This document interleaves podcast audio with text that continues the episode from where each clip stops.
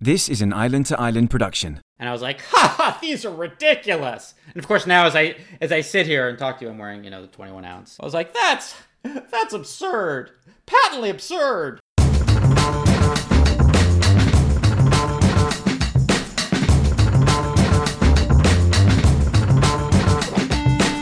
I'm Ollie Walker, and welcome to Ironcast, the show that brings you discussions with craftsmen, celebrities, denim heads, retailers, members of the internal and extended Ironheart family, and, well, sometimes people we just plain like. In episode 2 of season 2, we'll be talking to actor, filmmaker, musician, and photographer Adam Goldberg. We talk about finding the perfect engineer boots, buying a watch just for the strap, and a Duran Duran concert.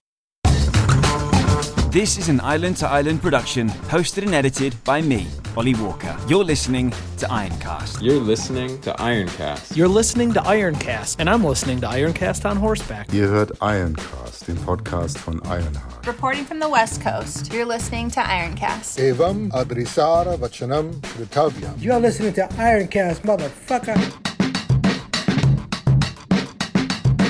Enjoy. Uh, are you recording on yours? I am. I've been recording the whole time. My bad. I wish I had been as well. I learned I learned that from Marc Maron. Damn. Name dropping out the gate. I love it. I know, right? well, he's like, yeah, you know, he's like recording from the second you uh, you walk in, so you get all of the, all of the, you know. And there's no kind of snap, is there? Like, uh, I think Louis Theroux and uh, who, who is Louis Theroux's mentor? Michael, what's the famous documentarian did Fahrenheit 9/11? Oh, uh, Michael Moore. Moore. He said to me, Yeah. he says, "You record out the gate. You meet people with the camera in your hand." Right, right, right, right, right. Yes, exactly. Yeah, that's that's that's yeah. Anyway, whatever. That's I, I I was just doing it more out of out of terror that somehow this wasn't going to be recorded. Uh, So how are you, dude? How's things? Things are okay. Uh, things are fucking weird, man. Um, you know, uh, we're uh, I'm working in New York. Generally speaking, I'm uh, working in the in in Brooklyn. We're but I'm living in um, just on the Hudson, like outside of outside of the city, and so we're living this kind of sort of bucolic, but also kind of weird, like you know, isolated. Existence, which is kind of nice given the given the the state of things, you know. Um, and uh, but yeah, it's also it's also it's just weird, man. It's just been a weird it's just a weird time, you know.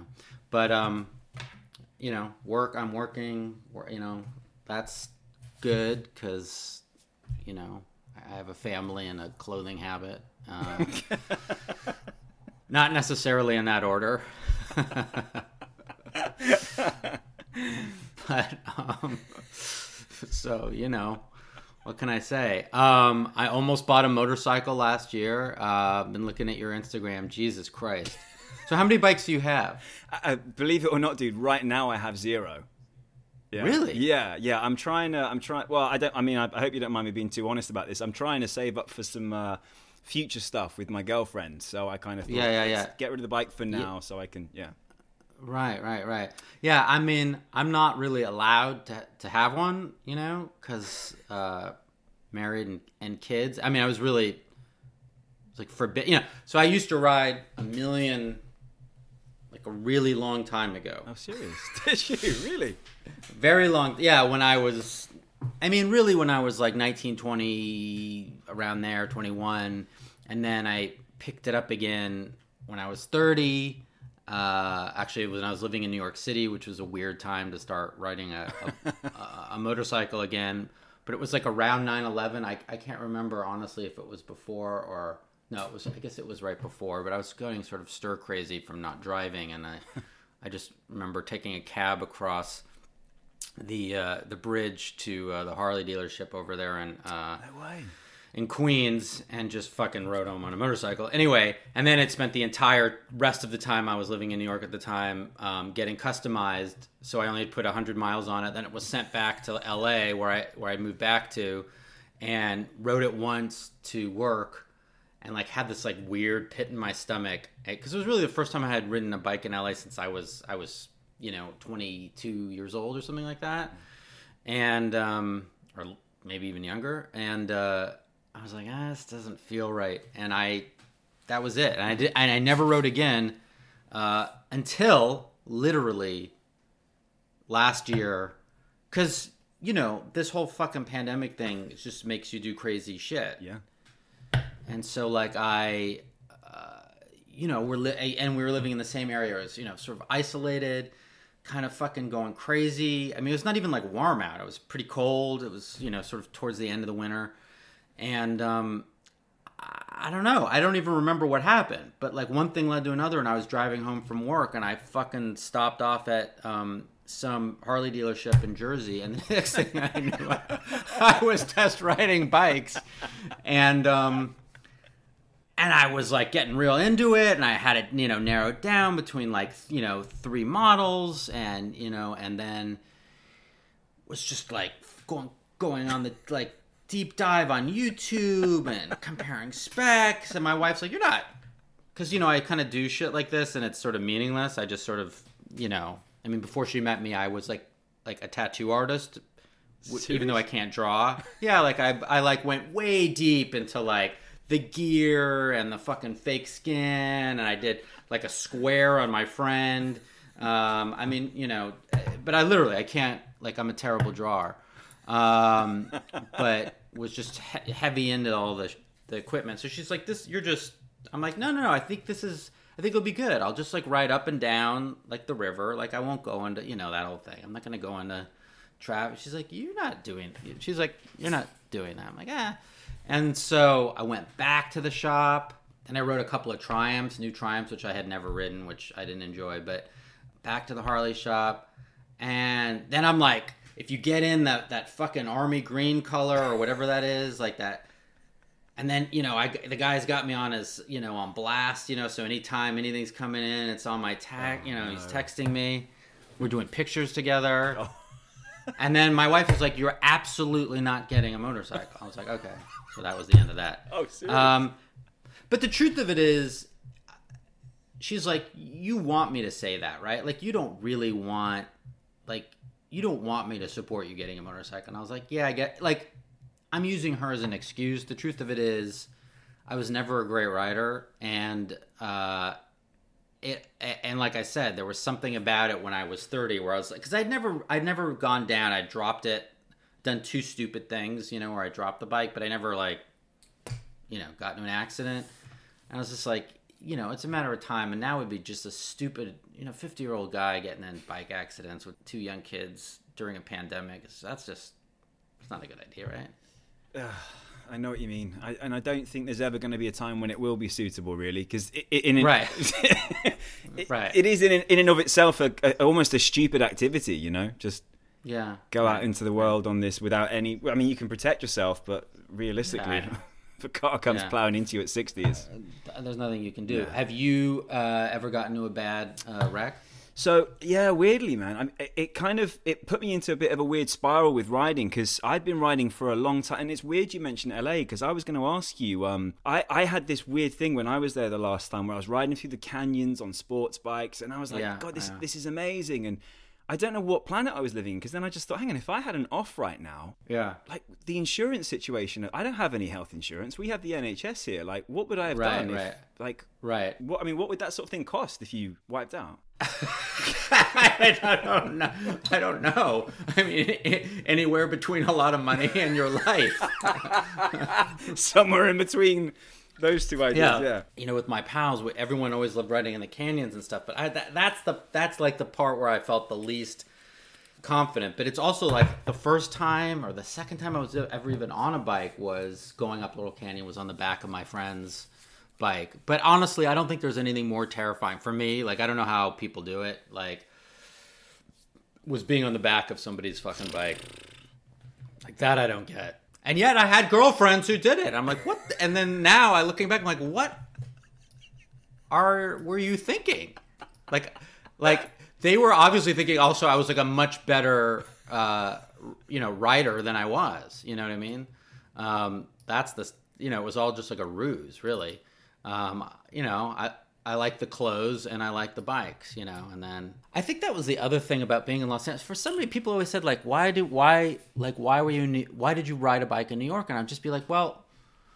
Strangely, um, I just feel people are better drivers. You think of New York as being this insane, and yes, people are, you know, more aggressive, but there's this kind of rhythm to it. LA, it seems like everyone is operating on this completely different um, wavelength. So it's just like thousands of different wavelengths, you know? And there's no cohesion to it. And you just see these people kind of turn, you know? And, you know, so the combination of having ridden that way, you know, having ridden growing up there and then, you know, riding a bike for, you know, two or three years uh, when I was younger there. And this is like pre helmet law and all that. And then, and then just driving there i think i was just like yeah this is just too it's just too people are too fucking unpredictable here you know i was gonna say that's a downer so i, I didn't mean to turn you off of bikes No, dude, no. It's it's it's. I'll get back on one again at some point, but it, and but it's Yeah. interesting that you were thinking it. I mean, I wonder, I wonder what that was for you. Was there it was is there anything to do with lockdown and that feeling of wanting to just get out there and get amongst it? Oh yeah, absolutely. I mean, part of it uh, 100% sheer boredom. The fact that one of the things that I enjoyed the most about being where we are is actually the drive to work because it's kind of a well at the time now since they've moved us to uh, they moved us to Brooklyn it's actually a huge fucking pain in the ass but before we were in New Jersey and it was just a straight line so it was just kind of pretty much um, Palisades Parkway it's just really beautiful and you know and so this drive was great and really meditative you know and rolling down windows and blasting music and all that and and honestly that's been one and and and in the first I don't know, half, I guess, of 2020 when, um, before we came out here,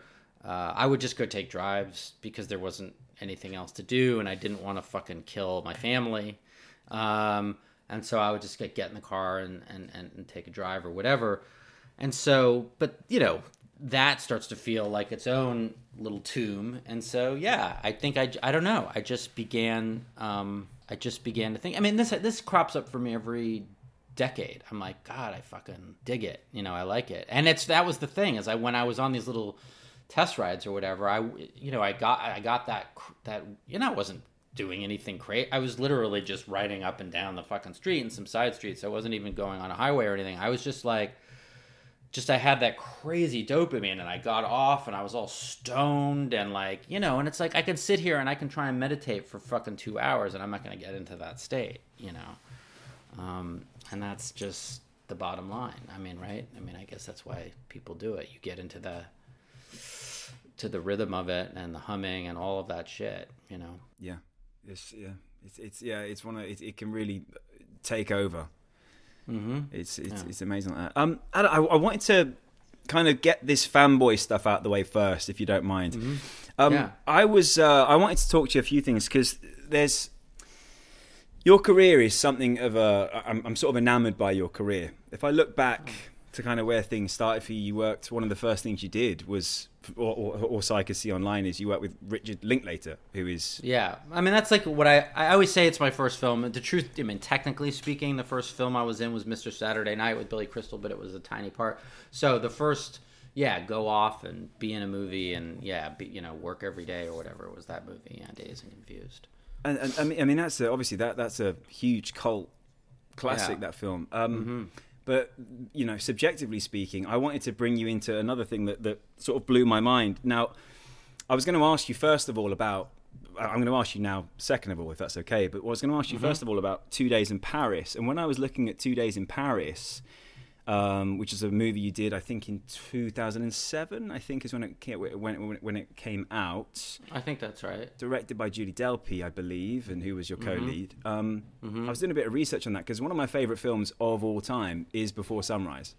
Mm, yeah. And when yeah. I was looking at that, you're actually in Before fucking Sunrise. No, no. Here's the thing.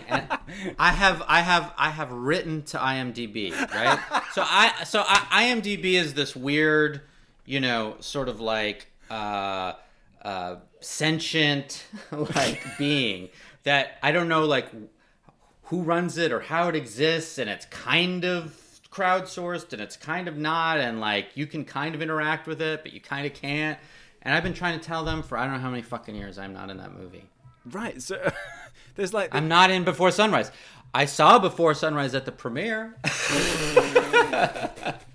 That's as close to Before Sunrise as I got. I called Rick afterwards and I said, "Who's that chick?" Jesus Christ, and he I can't tell you what he said. It's not.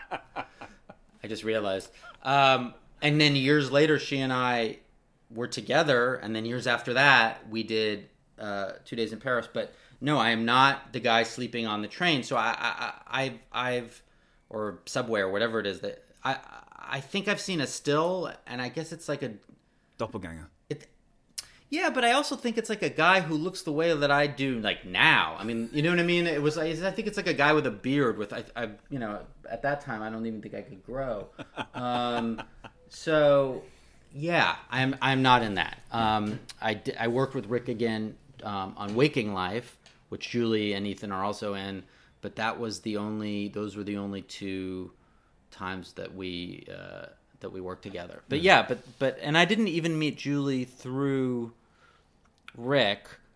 It was um, when was it? Ni- the end of the '90s, '98. Actually, met her at my birthday party because I invited her to it or something like that. And and anyway, I was I was trying to get her to be in the script I I, I had written called Neo-realism, and um, and I got her to agree to attach herself to this script I'd written, and then um, but at the same time, I was producing and acting in a TV pilot sitcom, like a four camera, like proper, like you know, like live audience type situation, back when there were more of those. So I had a deal, and and I was um, working with this writer, and we created this show about this couple that fights uh, all the time, and we thought it would sort of be like the kind of anti. Uh, sitcom sitcom kind of in a way or anti you know uh, sort of mad about you sitcom where that's just like this you know um and um and she like she had to read and all this stuff which is kind of crazy but it's because it was she had never done anything like that she hadn't done a t- television sitcom an american television sitcom or whatever and so um but she was our first choice and whatever anyway she did it we did it together and uh, the pilot didn't get picked up but we ended up going out or you know going out. I mean we were together you know for a year and a half or so and then some years later um, she proposed this idea about a uh, a couple that basically you know is on, is on each other's nerves and going insane uh, you know visiting their parents in paris and that was just the concept or whatever and she had called me during a really dark period for me where I had just broken up with my girlfriend of several years at the time and was living like in a hotel. I had no, you know, basically nowhere to live. And um, I was just like, anything anybody asked me, I would be like, sure, whatever, yeah. Because um, it's like any kind of attention, any positive attention, any. So then Julie and I began to sort of work on this thing. This whole two days in Paris thing, we could spend hours discussing. There's a lot of like uh, a lot of water under that broken bridge, but um, so I'll just say that we both worked on it quite a bit from its conception to the actual final product, and I may have had more to do with the film than it appears that I do, but um, in the end, it's her movie, and so um, and that's that. Yeah, but we we we stopped speaking. I mean, literally, we stopped speaking halfway during the shooting of that film, and wow. And we're in every. I mean, she's directing it for one, but we're in every scene together, aside from two or three of them. And I mean, but luckily, it sort of coincided with the dissolution of the relationship on screen, so we didn't have to be super amorous uh, in in in the scenes, um, but it got really ugly. Um, and then people will say like, "Geez, that was such a realistic." you know, like impression of uh, you know, of of of a relationship, and it's just like, yeah, well, Um, Right. It's basically a fucking documentary. You know, with- So- Wow, that's and- anyway. it's so painful to watch, and I mean that in a good way. You know, I mean that Yeah, in that sort of yeah. philosophical way. You know, in that it's just so well, well. I mean, I mean, now you're telling me a little bit about it. It's just so well yeah. observed and so real, and it, yeah. Yeah. Well, I mean, you know, the idea, uh, uh, the con- the conceit was to to essentially improvise most of the movie. Um, in the end, she ended up writing, I guess, you know, a seventy-five or eighty page script, but oftentimes it would say like. You know, he orders he orders a cheeseburger, and she, you know, and the and the woman at the counter doesn't understand him. So like that entire scene is improvised or whatever. Mm-hmm. And, and you know, and then there are other scenes, you know, with the family that that are you know that are more scripted, and you know, it depends. But she's a she she doesn't like to say this because somehow I think she thinks it detracts from her ability to write, which I think is ludicrous. Um, it's a it's it's a style of filmmaking, but she's essentially completely disowned it, which is weird to me. but that's that was the source of one of the initial arguments. um, I think I think because um, as someone who's written things um, and written things which actors have improvised a great deal, I think that there's some like you know ownership that you want to have over your movies. Yeah, I understand. Um, but I think the ability to elicit a great improvised performance that doesn't feel like it's just a bunch of people jerking off on film is one of the most difficult things you can you can do. To take that and to be able to, I mean, she her first film was a film called Looking for Jimmy, which actually she had shot before I met her. But then once we were dating, I was actually helping her sort of edit about twenty minutes out of, and it was an entirely improvised film. I mean, she was heavy into Dogma, ninety five, and all of that shit, you know. And so it was like. um so we were trying to do this thing that was a was a cross between a you know you have a blueprint um, for a script that you need to get financing for. You can't just write you know the but but uh, but but that also with the knowledge that she and I have this. And we used to say, or I don't know, I think we said, or I would say later on, we were a terrible couple, but we were extremely sort of entertaining. so like at dinner, you know, you'd see people just sort of watch us argue and you know, while we would have to then deal with the actual relationship itself, you know, after everyone went home or whatever, uh, they got like, you know, they, you know, they got a good, a good stage play or whatever. And so, so I think that that was some of the impetus for probably her reaching out to me, and that was certainly my impetus for wanting to do it. Was like, let's figure out a way that we can use our, um, our kind of fucked up chemistry and really just have fun with it. And and, and that's largely, you know, what what we did, but um, yeah. Anyway, I mean, like I said, there's there's a lot there's a lot more to that, but um, you know, I, I think it's kind of a better story. But I think her story was like, you know, if she has complete ownership of this movie, um, it's obviously better for her. It's better for her career, whatever. And I'm not going to say that she cut me out of that exactly. I sort of quit in in a sense during the middle of it. I said I'm taking my name off of the writing of this movie because you know of this and that and some things that happened on the set and so by the time it was all done she was like you know and then it like gets it got sold at um, the berlin film festival like that night you know this is i mean having made three films myself that's no small feat and um and I was like, fuck, man, I should have kept my name on that fucking piece of garbage. um, oh, well. Say la vie, huh? Yeah, for those who don't know, it's it's a, it's a movie about this um, this couple, they're uh, this fiery couple who are kind of interrailing is, is how it begins, I believe, Adam, and um, they end up in Paris to spend a Right. couple days with uh, the girlfriend's family, and it's, Which was which was also partly based on. It was like a cross between all of that jealousy stuff. Not to say that I'm not a jealous person, but this was very much based on her. I believe he's now the father of her child, but uh, her boyfriend, which was hilarious because he was there on set. And she, and so in one of the scenes there was a walk and talk, and I give her a kiss. She goes, "What are you doing?" I go, "What do you, what do you mean? What am I doing? I'm giving you a kiss. Um, we're, uh, we're supposed to be a couple." And she's like, "You can't get not when he's on the set." I'm like, I'm like, how am I supposed to what? Just to give you some example of, of what we're dealing with here. Um, and um, but then you know all the hypochondria shit, you know all that's like you know sort of based on, and then you know. Well, anyway, like uh, I, could, I could go, but yes, but basically, yeah, it's this sort of it's a, it's a sort of dysfunctional couple. Um, I don't know. I it, it's I can't even be objective about it. All I it's Yeah. I don't even remember what the what what what it's what it appears to be about because I only can think about it in terms of Yeah, I understand. us playing these sort of simulated versions of ourselves. I understand that, and, and, and filming that, that environment. Uh, I'm also in the industry, uh, Adam, and, Yeah. and um, those those filming experiences they're so heightened, aren't they? They're just every- Yeah. You know, it's a very sensitive time, and I, I remember I did yeah. a, a movie in Bulgaria about three or four years ago, and the subject was about Nicole and OJ. Mm-hmm. And um, I just remember this being the most horrendous, crooked, Mm-hmm. corrupt thing I'd ever been a part of, and it really, like, a couple of, I, I reckon I was a bit down for a couple of months after shooting this thing. Uh-huh, so these, uh-huh, uh-huh. I don't know what it is Yeah. about this filming environment. What, what would you say is that is you're so susceptible to, to everything around you? Like, what I, you? I don't know. I don't know why that is because that's why you know. So I always take this kind of oh that person's an asshole or whatever with a grain of salt because everybody is kind of an asshole.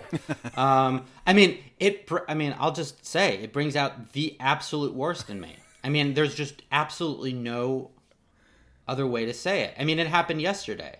I mean part of it is this environment is so stressful with the fucking COVID testing and the this and the that and like but and I'm like usually I would be picked up, but I've been driving myself to work, and so I got the wrong directions, and then I ended up in New Jersey and instead of in Queens, which are like on opposite sides of the literal river, and um, and then they're like the testing people are going home, you know. So I needed to be rapid tested before I could work yesterday, and I and they said so turn around and go back to Park Avenue into the city. I go, I'm four minutes from the set. I've been driving for an hour. They can send a nurse, although that's not how I said it.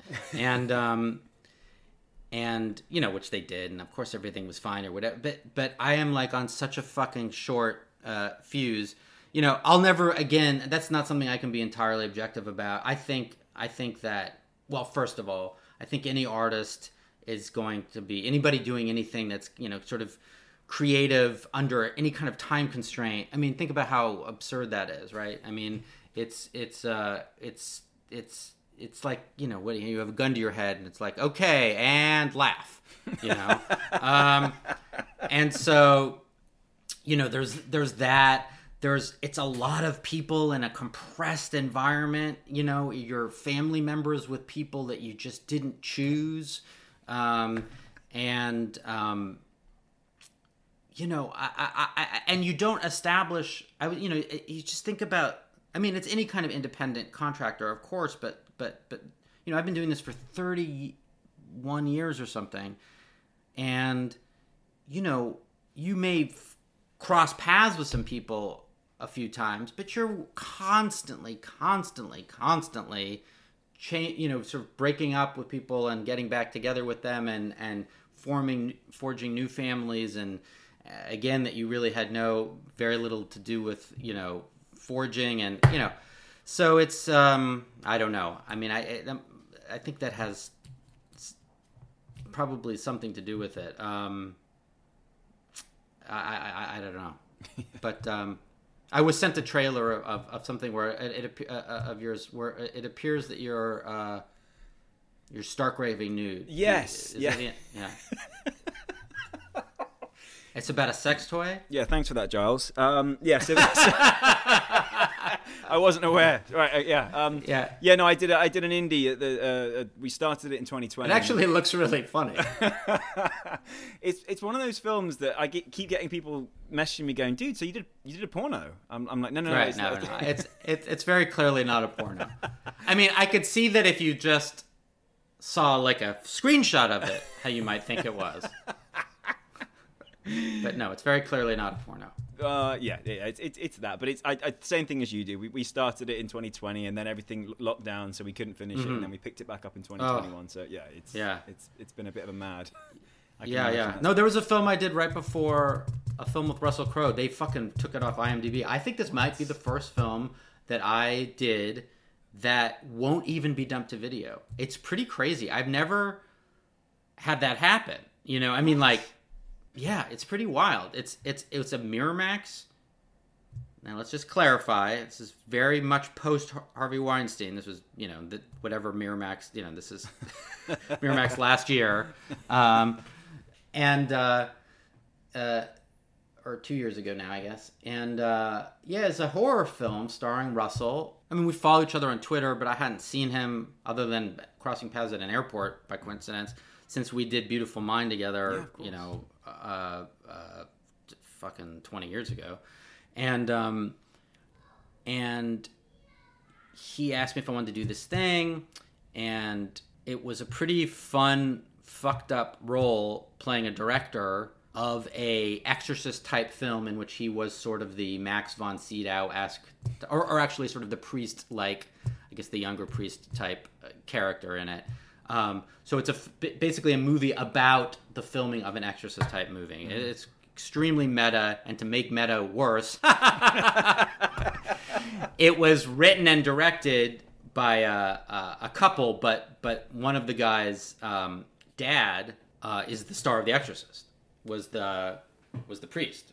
Oh wow. Um, and so I think it was sort of a little bit about maybe growing up in this environment with this guy doing this movie. I, I, I don't know, you know, how, how literal it is or it isn't, but they wanted to do reshoots. Like they cut it all together and they're like, yeah, they, you know, they, they ran out of time. Like for instance, I had this pretty incredible final scene that ended up not being shot essentially. And they ended up having to shoot some sort of kind of replacement scene with me that was, I, you know, clearly just not going to make that much sense. And I guess it didn't and so they wanted to shoot all of that again. And this was like pre it was 20 it was it was you know april may of 2020 so it was you know like well into lockdown. But it was pre sag and everybody sort of negotiating all the unions negotiating what the new rules were going to be. So i was like i'm not doing anything. I'm not getting on a fucking airplane. Um, and then i ended up doing the series and i don't know how I, I seriously doubt i brought down the entire film because there were other things they needed to reshoot. And then it just that was it. Never heard hide nor hair of it again. And i i i yeah it's gone. It's like it's like not on imdb anymore. It's like it never happened. That's bizarre, man. really weird. Especially in a time where i mean you know you i mean maybe they just didn't want to have a film that that didn't you know uh, have a proper release, whatever the fuck that even means these days.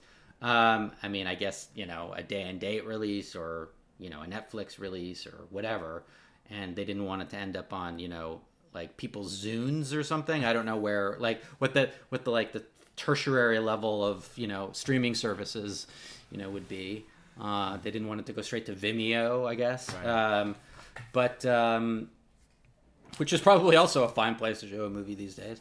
Um, so yeah, I don't know. It's weird though, man. Yeah. So there's like there'll, there'll be there's like a lost movie, a lost Russell Crowe movie. Really, I mean, I'm in it, but um, but it's you know, it's really like he I think probably gives a fucking stellar performance. So anyway, It's weird. I always get I always get confused about that whole, and I don't know what the bridge is there, what the what the kind of transition is. But I know there was a famous uh, story. I say I, I don't know the story, but there was something that Yeah. happened with Training Day that came out all those years ago with uh, Denzel and Ethan, Mhm. and it just was one of those ones that just slipped through the net, and I don't know why. But it, it, it's such a fantastic film, but Hmm. straight to DVD, I think.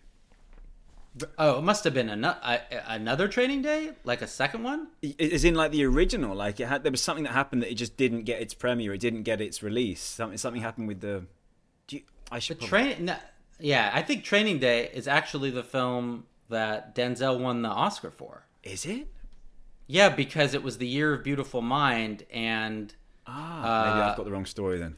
and and I hung out with Russell that night after, and uh, yeah, that was a real shit show. Oh, it was. Well, Russell was upset.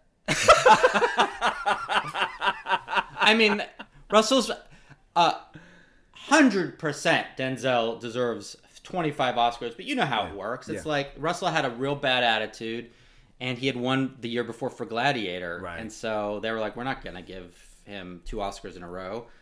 But Beautiful Mind, I you know, I might be his best performance. Wow. So, you know. Man, that must be a whole weird world to be in. Just it, reminds me conversely of that amazing speech that Jim Carrey gave at the Golden Globes. I'm Jim Carrey, you know. Yeah, yeah, yeah, yeah. Just yeah. that that- that kind of reminder of yeah. what does it all mean, really? Yeah. What's weird, you know, what's weird is I don't feel. I've been thinking about a lot about this lately. I don't feel, um, especially. I mean, this is sort of saying a lot, maybe that, but whatever. Who cares?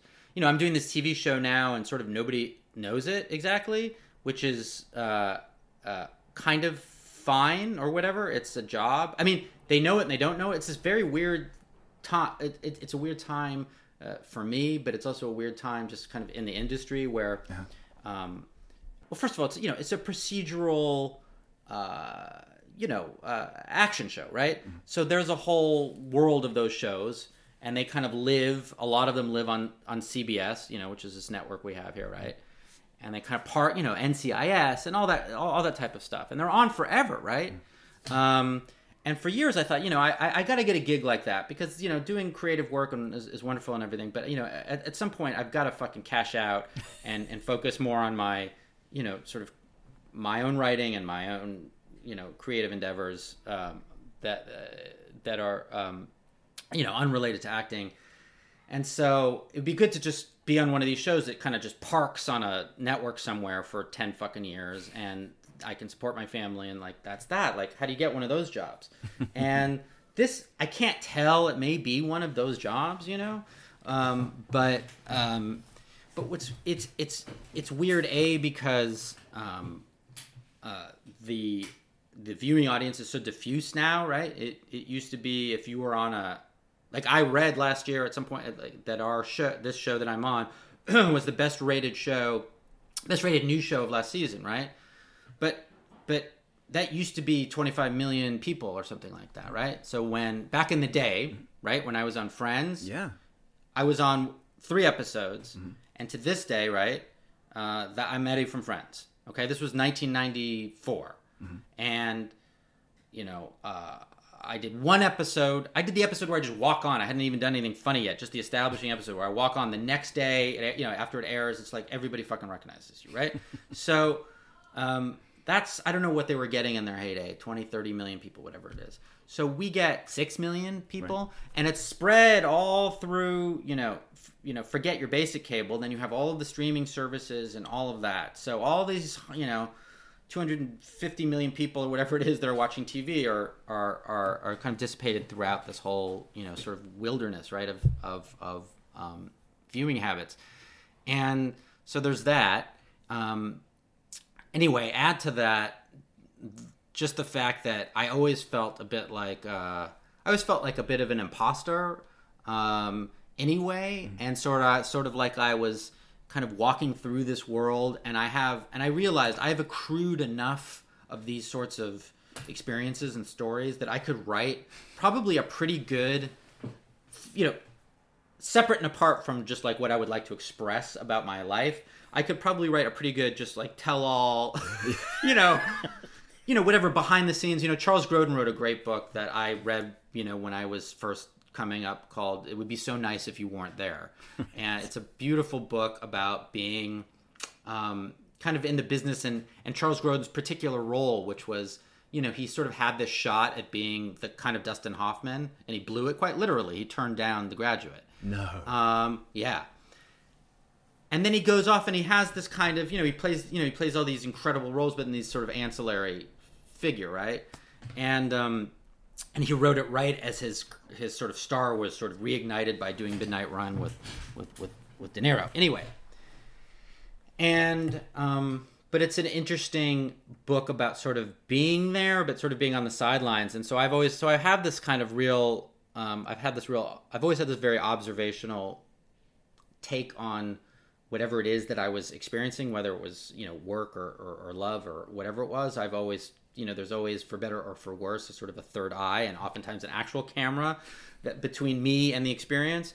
And so um, you know I always felt like like what am I doing on this like red carpet? Like you know this just doesn't feel like you know it's just feels like like a pose and it there's something that feels sort of temporary about it and you know what in many ways it, it, it was because i you know i haven't been i haven't been in that that that world really that that sort of where all this sort of heat is focused and and and um, in a long time, and yet I've continu- I have not ever stopped working, and I make more money now, just in terms, which I know sounds superficial, but that's really to me the most important thing. Um, um, at this point in my life um, than I did, you know, when whatever I was in these Oscar-winning movies and mm-hmm. stuff, and and and so, um, you know, and it allows me this, you know, to to to take pictures and to you know m- make these uh, record albums that nobody buys, and you know, and and make small movies, you know, whatever. But furthermore, um, it, it's it's like it, it just gives me um, I, I always sort of felt like it was exactly sort of what i like in some ways you create the the, the career or the life that you deserve in, in some way. I mean i don't think this is obviously true for everybody but i kind of feel like and i always felt this way that if i was any more i don't know um, if if some kind of i'm trying to think of a good example um, I mean, there was a few missed opportunities that I had, and if I if if, if I had had those opportunities, would I would I have even been able to handle them? You know, and um, and maybe that's a rationalization for you know um, uh, you know having missed opportunities, but I also I also feel like you know it allowed me to just really think of it as a as a job and and sort of observe all this craziness without actually having to sort of you know swim in it i guess. Um, so now it's just really we- i mean it really is like i live in this weird seaside town with one garbage man. I mean literally there's a guy that knocks on your door and he's like you got to tie up the i'm like sorry. And um and uh you know and i go to wo- drive to work and there appears to be cameras and people saying action and cut, but they're all wearing masks and it's all very surreal and you don't really interact with anybody because everybody's terrified of you and you're terrified of them. And then you go back home and then you're with your family. I, I don't know. I mean it's just made it's made whatever weird distance i have felt from this like business and what it is that i actually do for a living even more uh, it's made the chasm you know even more uh, uh, stark and wide. Wow. I don't know how we got on that at all. You're gonna have to do a lot of editing. I'm not sure, man. I like it. I like what you're saying. um, I mean, you've obviously being an artist, Adam. I hope you don't mind me calling you that, but you know, you are. Uh, well, um, I've been called worse. um, the curse of the artist. I mean, you, you, you yeah. use it in, in, in, very interesting ways. You know, your Instagram is very much about your photography and your and mm-hmm. your family. And I mean, so when, when you take photographs, it looks like forgive me if I get this wrong. It looks like medium yeah. format, but uh, I mean, you're shooting a lot. I shoot all. Yeah, I've shot. I mean, I, if you asked me three or four years ago, I would say, oh yeah, it's largely medium format film or whatever. Um, but then I got heavy back. Uh, I got heavy into. Uh, for a while, I was just shooting 35, and then lately I've been shooting digital. And then when I say lately, uh, I mean like the last two months. I uh, I basically instead of going and buying a Harley bought a digital Leica, which I've had. I've had them over the years and sold them and had them and sold them and yeah. whatever. I still have my M6. Yeah. When it was a brand new camera that I bought, um, 19 or 2000. So I still have my, you know, my all my film cameras and everything. Um, but um, yeah, for for a while it was the majority of the stuff I would shoot would be instant film, but in using medium and large format cameras. So either ones that had been modified or ones that shot instant film back when they made the peel apart film, and I would just use expired, you know, um, films and that sort of thing. So um, I would say the stuff I'm most, I guess, proud of, I put into a book slash record slash exhibition. Um, and you know, if I were to say like, you know, this is my work or whatever, that's probably what I would do. You know, the, Instagram's a weird bit of business, right? Because if you're compulsive as I am, you, you get into these routines. In fact, I fucked up last night because I posted at 12:45 a.m. and I'm like, oh well, it's 9:45 in LA. That's where I started the account. I'm from Los Angeles. This is the kind of mental gymnastics I'm doing. Because I wanted to post something every day this year, right? But I already fucking blew it because I posted it at quarter to 1 a.m. so, um, anyway, so when you get into this sort of thing and the kind of feedback loop of, of, of, of, of Instagram and social media, and you kind of get jacked and on that and addicted to it, um, you know, any serious work you might be doing is just completely, you know, becomes just a, a, a much smaller fucking rat dropping and a much larger shit stew. And so, um, you know, I, I, would say that the the stuff that I feel, um, yeah, the most the most um, the stuff that I would like to say that kind of represented me, I think most as a as a photographer, I did put in this um, book record called Home, a nice place to visit, which was released um, digitally as a record, but also as a, as a vinyl um, uh, uh, edition photography book, basically. And so, oh, wow. essentially, for each track, I forget how many there are now. There was a um, a photograph, and um, and then we did um, a couple exhibitions in Los Angeles, um, where you know we printed these and and uh, exhibited them and um, played some music there and yeah and that was a very i mean that's a prime example of you know sort of operating on all cylinders deeply deeply invested in this stuff um, and just a fucking money pit right and i would never have been able to afford to do it were i not an actor and and, and it just begs the question how do artists afford to do what they do when they don't have a random gig playing a hacker on a CBS procedural TV show, which I didn't have at the time, but you know what I'm saying. Yeah, of course. Um, yeah. Well, actually, I did. I came off the other one where I was a, a, a TV hack, a, a hacker on a TV show that was taken. So I was sandwiched between the two of them, and I was like, I better squeeze in a record in a book. Um, so yeah. I will say one thing. One thing I, I, I personally have learned through this one thing. One of the many things I've learned through this pandemic is not to judge people's escapism. Um, and I actually mm-hmm. think that mm-hmm. what you're doing is is actually providing a show that people are really getting a lot of enjoyment from, and and, and, and, and maybe an hour out of their evening to just not fucking think about how bleak things are, and you know. So I do think there's merit in that. Oh, a hundred percent. And you know, I don't mean to. Well, I guess I do mean to belittle what I do, but um, it, it it's just the things over which uh, I, I I guess I I don't know. I guess I think it's funny to me a little bit when actors take kind of ownership over what it is that they're essentially employed to do, you know?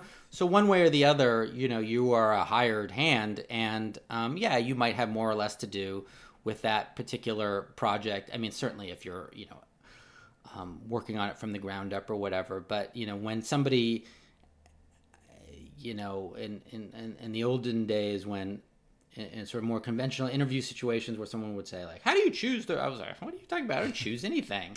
um, it's there's I've I've had no choice. You know, you you that, that I was chosen to do this. I was chosen to do that. Um, you know, a save for the instances in, in in which I was producing or writing or directing. Um, but um, oh hell yeah, absolutely. Um, that the show I'm on is actually quite fun. I mean, it's Queen Latifah kicking a bunch of people's asses. I mean, I mean, what's not to love, right? and that's extremely satisfying on a lot of love, yeah. levels. Yeah, I mean, because you know, it's also it's like we just came off of this. I mean, that show was meant to go. By the way, they asked me to be in that show three days before lockdown in March. No.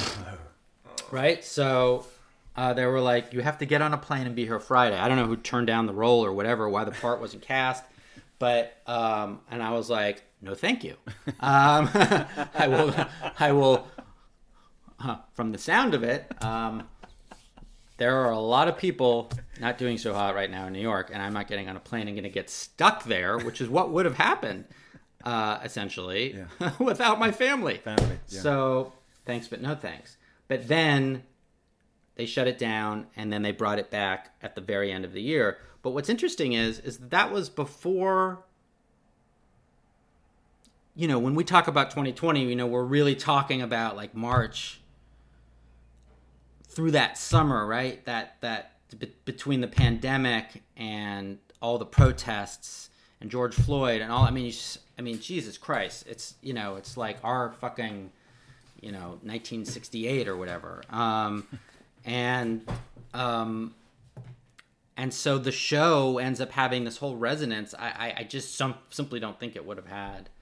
Um, prior to that, I mean, um, there's something about a strong black lady just beating the shit out of people that I think is really tapping into to something um, Mm-hmm. at the very least. Um, so that's cool. Anyway, I think I think it's extremely cool. I mean, one of the things I really get from your Instagram, one of the things I love is this, and I don't know whether it's it, it, it's it's kind of considered on your part, but how artistic your your home is. You have a grand piano. You're teaching. The last thing I saw is you're teaching one of your kids to do stop motion. I think is. I mean, is was that Well- your childhood? Is that something you want you're considering right now? I mean, no, I it wasn't my childhood. Um, um, but um, my uh, well, j- to be clear, uh, while I do have a piano at home, we're in a a weird 300 year old Victorian rental, um, and it while we ended up furnishing it, the one thing that the uh, uh, we asked to keep while we were here was this white grand piano. I was like, you know, I was like, yeah, it's like the John Lennon piano. She's like, well, it kind of is the John Lennon piano because she was like, my husband was in Beatlemania. You remember Beatlemania? yeah, yeah, yeah. Yeah, I mean, I guess they still do it or whatever, and and uh, so I, I don't know. He he was the John Lennon in in, in, in whatever recent iteration of Beatlemania there was. Anyway, it's out of tune, which has been driving me crazy. But Sure. then you have to have a piano tuner come into your house and breathe on everything.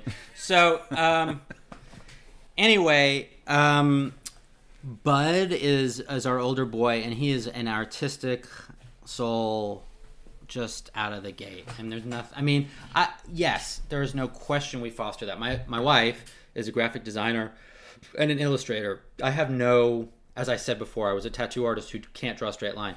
she is a she's just an amazing artist, and you know she went to art school. That's what she does. That's you know who she is, and um, and so she um, does all these great projects with the kids, um, and uh, it's incredibly fortuitous because uh, who knew when Roxanne and I got together that we were going to be raising kids during a motherfucking pandemic.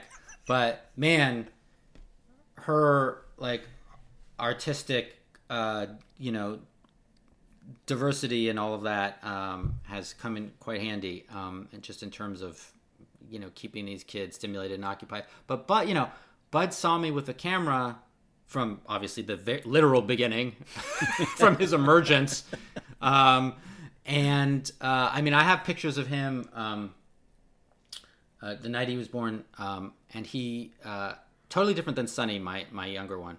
Um, when they're in that little bin uh, that sits next to you, you know, while you sleep in the hospital, and he's looking and he's following the camera. It's very weird because I've now, you know, seen two babies, you know, from the second they emerge, and this kid is just, you know, and it has its ups and its downs because Bud is hyper alert. Um, but he was just a very, very alert and sponge like kid. And so he started taking pictures, and, you know, he's got an account called Bud's Pictures. Um, and um, I think it started, I started uploading when he was four. Um, and they were film photos because I was really just like strictly, you know, sort of anti digital or whatever. And so he was shooting with you know my kind of throwaway film cameras, you know, little whatevers, um, until it got him his own. Um, and um, so he's been, and then he started making movies in, in in earnest last year. So at the beginning of the pandemic, you know, I've I've always made little movies, right? Since I was a kid. Um, I mean, teenager, whatever, and um, interested in filmmaking. But and then once you know the story feature became a thing on Instagram, I was like, how can I kind of hack this? I mean, not literally, but how can I you know sort of use it in a way which is actually you know, uh, it's called stories, and I was like, rarely is anyone ever telling a story.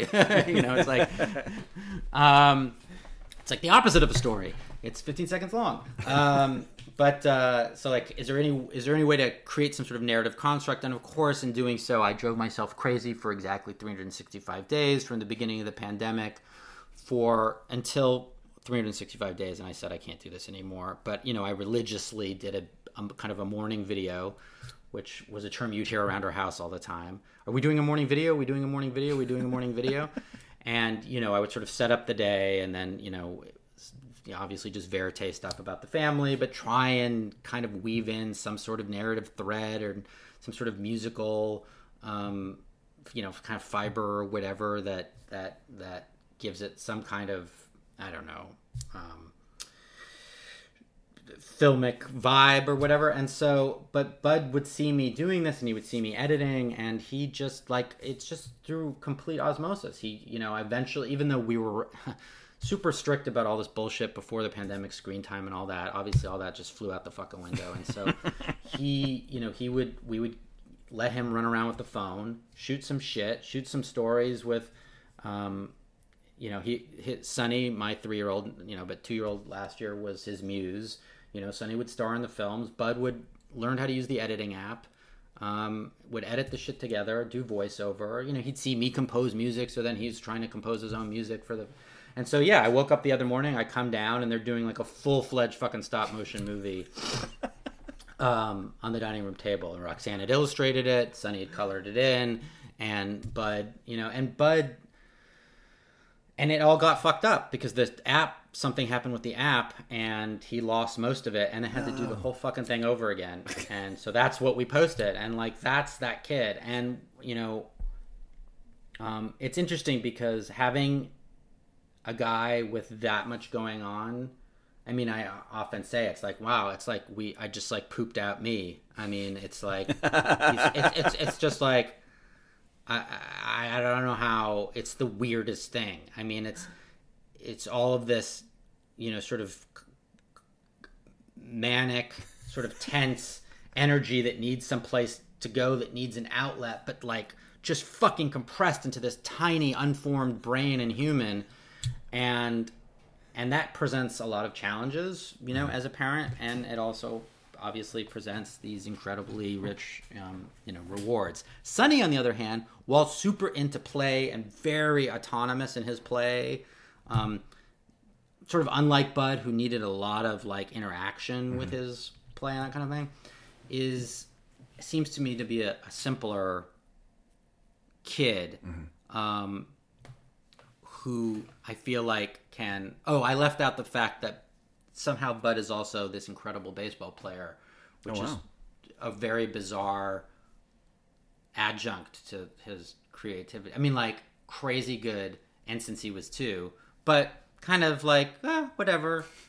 And I'm like, yeah, but be a Dodger. And he's like, no. Nah. I'm like, no, but you don't understand. Like, I've seen 12 year olds who can't throw a pitch like you can. Like, you understand? He's like, yeah.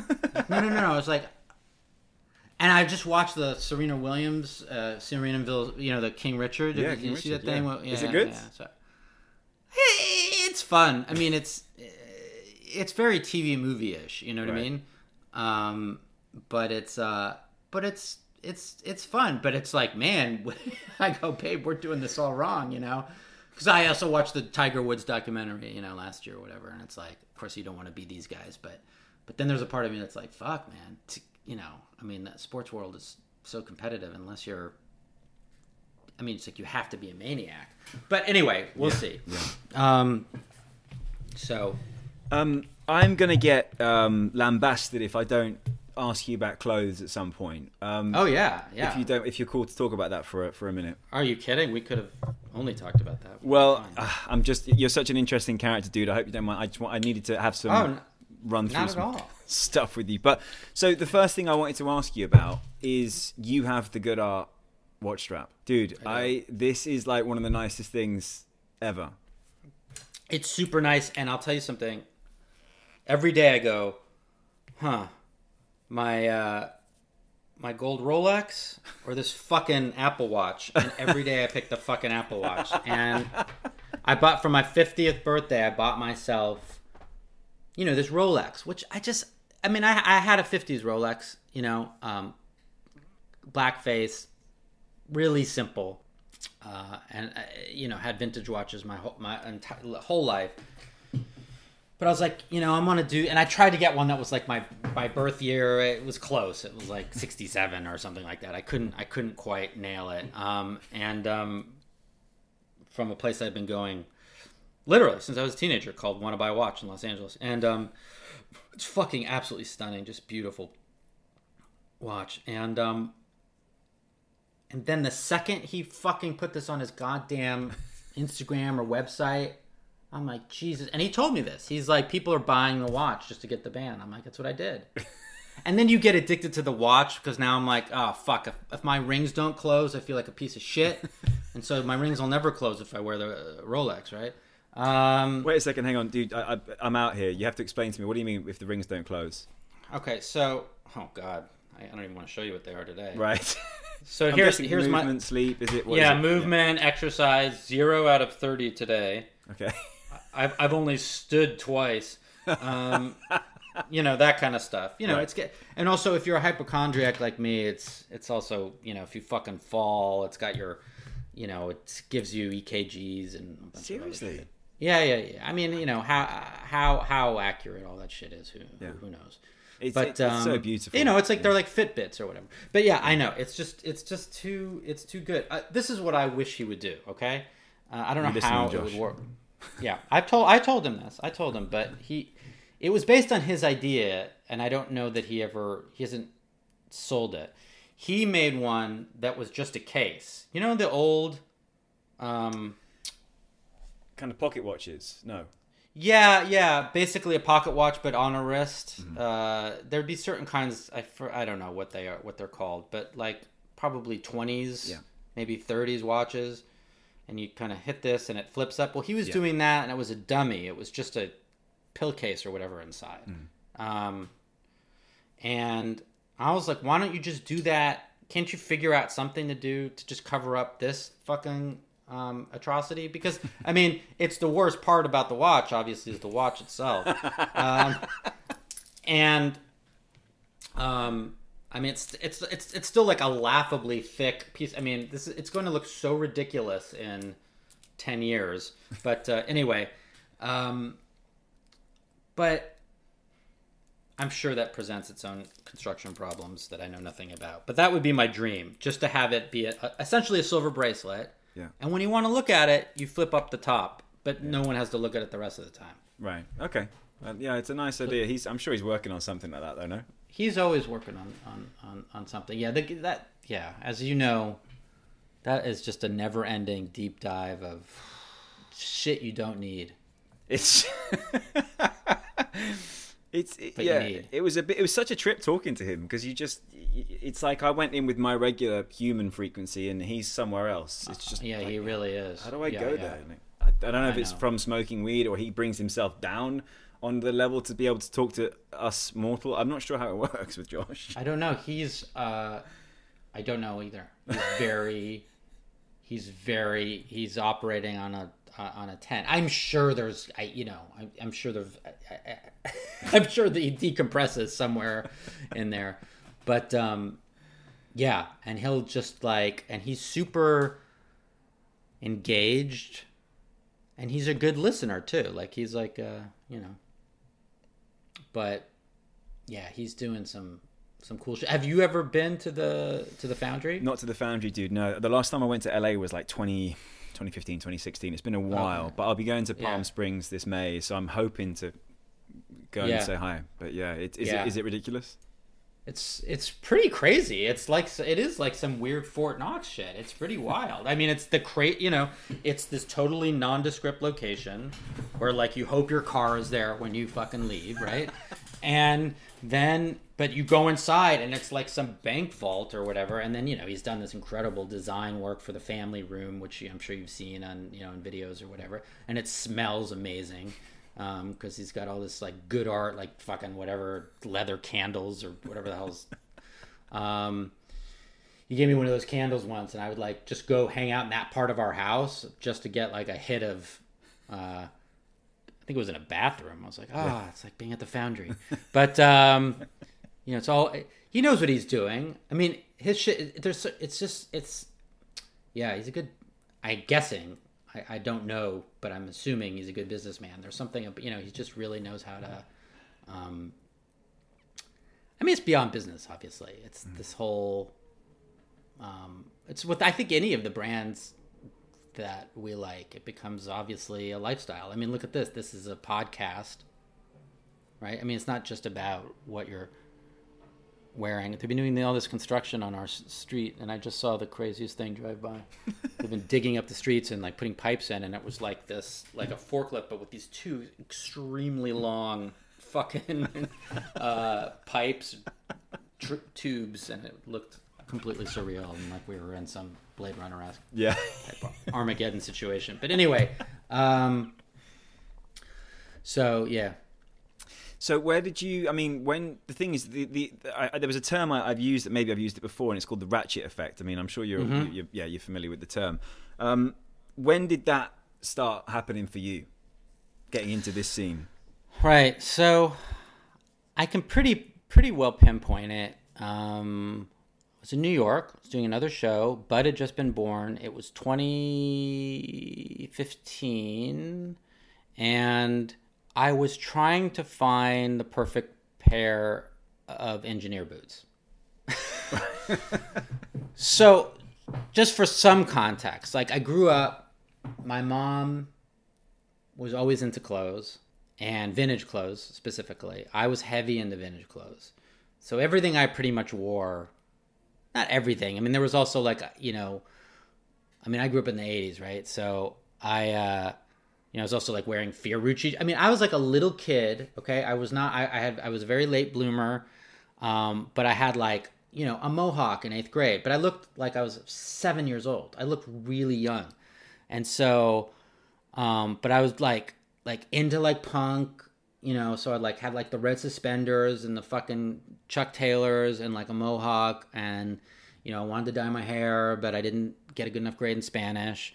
Um, so my mom wouldn't let me, you know, that, that, you know, and also I went to a school that was really like, you know, kind of progressive and it was a school called Oakwood in LA. And so a lot of like kind of rock stars kids basically went there and stuff. So like I was in, I was in, I was in a carpool with like John Kay's daughter from Steppenwolf. This was my first year in seventh, seventh grade.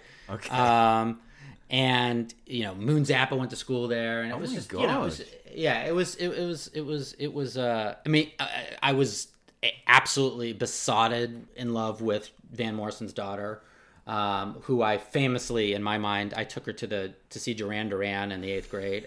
so I was, I always loved that. I was like, yeah, I took Van Morrison's daughter to see Duran Duran, um, and so I still remember what she was wearing. I mean, wow. yeah, leather mini mini skirt, turquoise blouse tucked in. Anyway, um, and so so fashion was definitely like a thing, like at our school or whatever. It's kind of like that movie Valley Girl. That was that was contemporaneous with both my school and where I went to school. You know, that was sort of the vibe. And um, I mean, literally, I went to school with Moon Zappa. But uh, so. Um, but I was heavy into vintage clothes, right? So I like wore a 40s suit, um, like kind of dead stock suit for my graduation from high school and that kind of thing. Um, and then, you know, throughout the, and then really through the better part of the 90s, it was like, we were all like, my, my gang of guys and I were all like 50s guys, you know, it was fucking, you know, serious grease in our hair. It still amazes me to this day that I managed to get laid in my 20s with this much fucking Murray's uh, pomade in my hair. I mean, that shit. I mean, and I wonder why I was like breaking out. Uh, but uh, And it didn't wash out, did it? That stuff did not wash Oh out. Oh no, you it's several washes. It would take several showers. Um, all over your pillowcases and shit. And so, you know, that the tattoos, you know, like the fucking um, I don't know what was going on with Levi's then was like the red tag shit or whatever. Um, or Big E. Is that what it is? Mm-hmm. Yeah, it And uh yeah. And so like that and motorcycle boots and motorcycles and you know, also all that all that was was uh was was the thing, and um, and so you know when things kind of calmed down for me a little bit, it was just like yeah, I have my uniform, and I would buy like five seventeen Levi's off of off of uh, the Shepler's website. Shepler's is like a uh, uh, a cowboy store in Oklahoma, um, and but it's like for over a decade more, I was wearing basically nothing but 517 Levi's, which were like boot cuts, and I was go and I'd get these handmade ropers made um, at Willie's Shoe Service um, in Los Angeles. Um, for years, I've been trying. I had been trying to replicate these boots that James Dean has in all these photographs, not his engineer boots from Rebel or anything, but these particular ropers. I would. I've been doing this since 1990. Okay, 1990. I got this book, and I'd start going to like flea markets, and I would compare the pictures because there was no phone to look at it on, right? To the boots, and was like, "Is that the U toe? Wait, is that is that the same U toe? Is is is that a cap toe or is that a crease from his?" Okay, so it was so I had tons of these like you know just vintage you know flea market ropers, and then I started getting them handmade and blah blah blah. blah. Anyway, um, and then when I was looking for, I was doing a TV show, this show called the Jim Gaffigan Show, and for whatever reason I don't know why, I was like this guy should wear engineer boots, and so I just had got they gave me some crappy ones when I came to the you know do the fitting or whatever, and then and, and then the show got picked up, and in the interim you know, I'm looking around and I'm shopping here and I'm shopping there, and I ended up at, um, and I was already wearing some like double RL, double RL uh, chinos or whatever. But this was again, I didn't realize that there was this connection. Like I, I, I still wasn't putting it all together, right? I knew I w- like I was wearing double double RL, but I was more sort of like embarrassed that I was like wearing Ralph Lauren and just like, but these chinos fit really good. um, and so, um, so I go into Double RL in New York. There's this big, you know, um, flagship store there. When I came back to shoot the series, and I'm like, oh man, these engineer boots are pretty cool. And um, as it turns out, no offense, but they actually really weren't. They a lot of a lot of a lot of problems, and I returned them. But um, but you know, I bought a pair of jeans there, and it was like, I, I was like, yeah, these are like three hundred fucking dollars. But I was like, these are really badass and blah blah blah. Anyway, to make a long story short, I ended up there was a real McCoy's store in Soho in Yeah. New York. Yeah, nice. Yeah, next to Blue in Green, and um, and I walked in there and I and I I was like my fucking jaw dropped because I for years I I used to sh- oh I also used to shop at the California Surplus Mart that's which is still there you know which is a surplus mart on uh, Vine and uh, Santa Monica Boulevard in Hollywood and so between like the cowboy shop you know my bespoke boots and the surplus store I was a much richer man because the only thing I really ever splurged on were these bespoke boots. And then once I walked into Real McCoy's, the fucking jig was up, man. I mean, that was it. I was like, wait, so they make all, like, they, hold on a second. They make all the shit I've been like searching for in, you know, vintage stores, like all these Western shirts that I've been just like spent hours in, and, and, and, and vintage shops and flea markets but they fit right and the materials are incredible and you can break them. I mean, I it, it blew my fucking mind. And then you know I went to Self Edge and um, also in the city at the time, and that's where I got my first Ironheart anything, which was the uh, like the 101J. oh right Yeah. Um, and and I remember actually trying on the jeans. He's like, if you want to go try something really heavy, you know, and I don't know, I have no idea what fit they were or anything at the time. And I was like, ha ha, these are ridiculous. And of course, now as I as I sit here and talk to you, I'm wearing you know the 21 ounce. Um, I was like, that's that's absurd, patently absurd. Um, and so I was like, I'll buy these these 12 ounce Levi's reproductions, sugar canes. These Oh, will yeah, be yeah, fine. yeah. Yeah. Um, But they fit good, man. They fit good. Those ones. It was a good Which? fit. The, Oh, the yeah. sugar cane, yeah, yeah. they Oh yeah, well sure, absolutely. Well yeah. And, oh, the other thing was I had discovered I had discovered. Um, I kind of feel guilty about this a little bit because I for, sort of forsaked the guy. Um, shit, maybe you can help me out. Yeah. Maybe if I if I if I if I, if I there's a website Yeah. where a guy where the guy sells all this Buzz Rickson stuff. Okay. Um, and Eastman, and Uh, in the UK? No. no, he's actually here, and um, There, there's it, there's there's going to be people listening going, "It's that person." So I'm sorry that. I, I don't know either dude. Uh, no, I'm gonna find it. I'm gonna find Yeah, it. Hold on yeah. Okay, so there's a website called. I mean, in a weird way. Well, whatever. So there's a website called History Preservation Associates, and it's sugarcane. It's it's Buzz Rickson. Yeah. Toys McCoy maybe.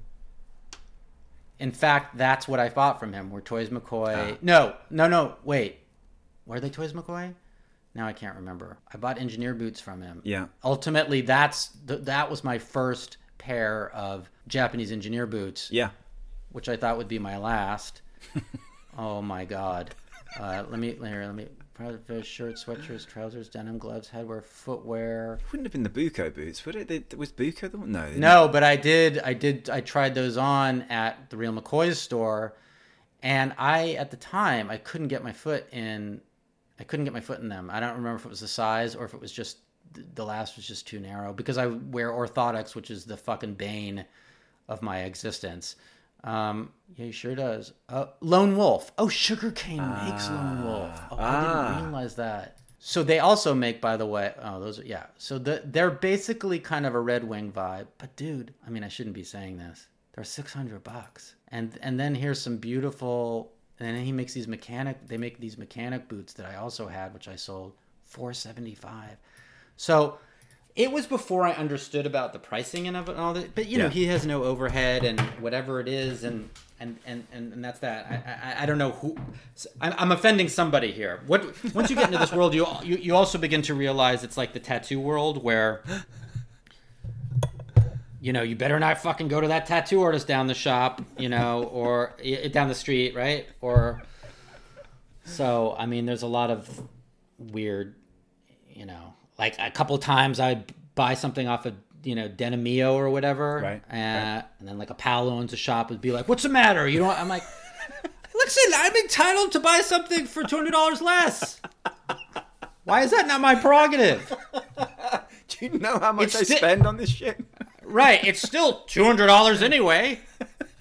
Um, so, um, but listen, I, I, I have, sp- I have spread my, my, my, I've spread myself quite evenly Yeah. throughout this world. Yeah. But, um, but yeah, that was it, dude. So it was like that combination of like the engineer boot thing, something to do with double RL, real McCoys, the self edge, and then that was it. And, and, and now my wife is like, I don't understand why you have eight of those. You need to explain to me why you need a ninth one. Um, and I keep coming and like I stopped using this excuse, which for a while made a lot of sense to me. Okay, so so for so for this other period in the '90s, the, the, the, there was somebody I left out. There was a designer, a clothing line called Built by Wendy, and she was a great. She still is, but she uh, uh, uh, largely a women's clothing designer, and she had about three shops. I think two in New York, three in New York, one in Los Angeles. And this is when I was living in New York uh, again, another iteration uh, at some point in the early 2000s, and I guess also the late 90s. Anyway, she started making some stuff actually for my old friend, who she her ex boyfriend, and then she sort of started this men's line, and it was um, these great fitting Western shirts. It was just they fit like tits, you know. It wasn't like it was that same thing where it was like you didn't. It was like a medium was a medium, you know, and slim and all that. You know, she was making basically skinny guy rocker fit stuff, and she would, and, and same with pants. And so I, so for years I, I had all this shit of hers, and that's basically what I wore when I wasn't wearing, you know, jeans and a t-shirt or whatever, or Wrangler. And then she actually did a thing with Wrangler where she started doing repro stuff of their old kind of, um, which I again I didn't even realize that at the time. I thought she was doing new. Well, she was doing new stuff. It, they weren't using like selvage denim, but they were doing. I mean, they still had washes and things like that. But um, but it was uh, what's it called? Uh, the old Wrangler uh, blue, the old whatever the old Wrangler label. Anyway, um, so she was basically doing repros of that stuff. uh, Just to make a long story short, and so I was fully outfitted in all this shit too.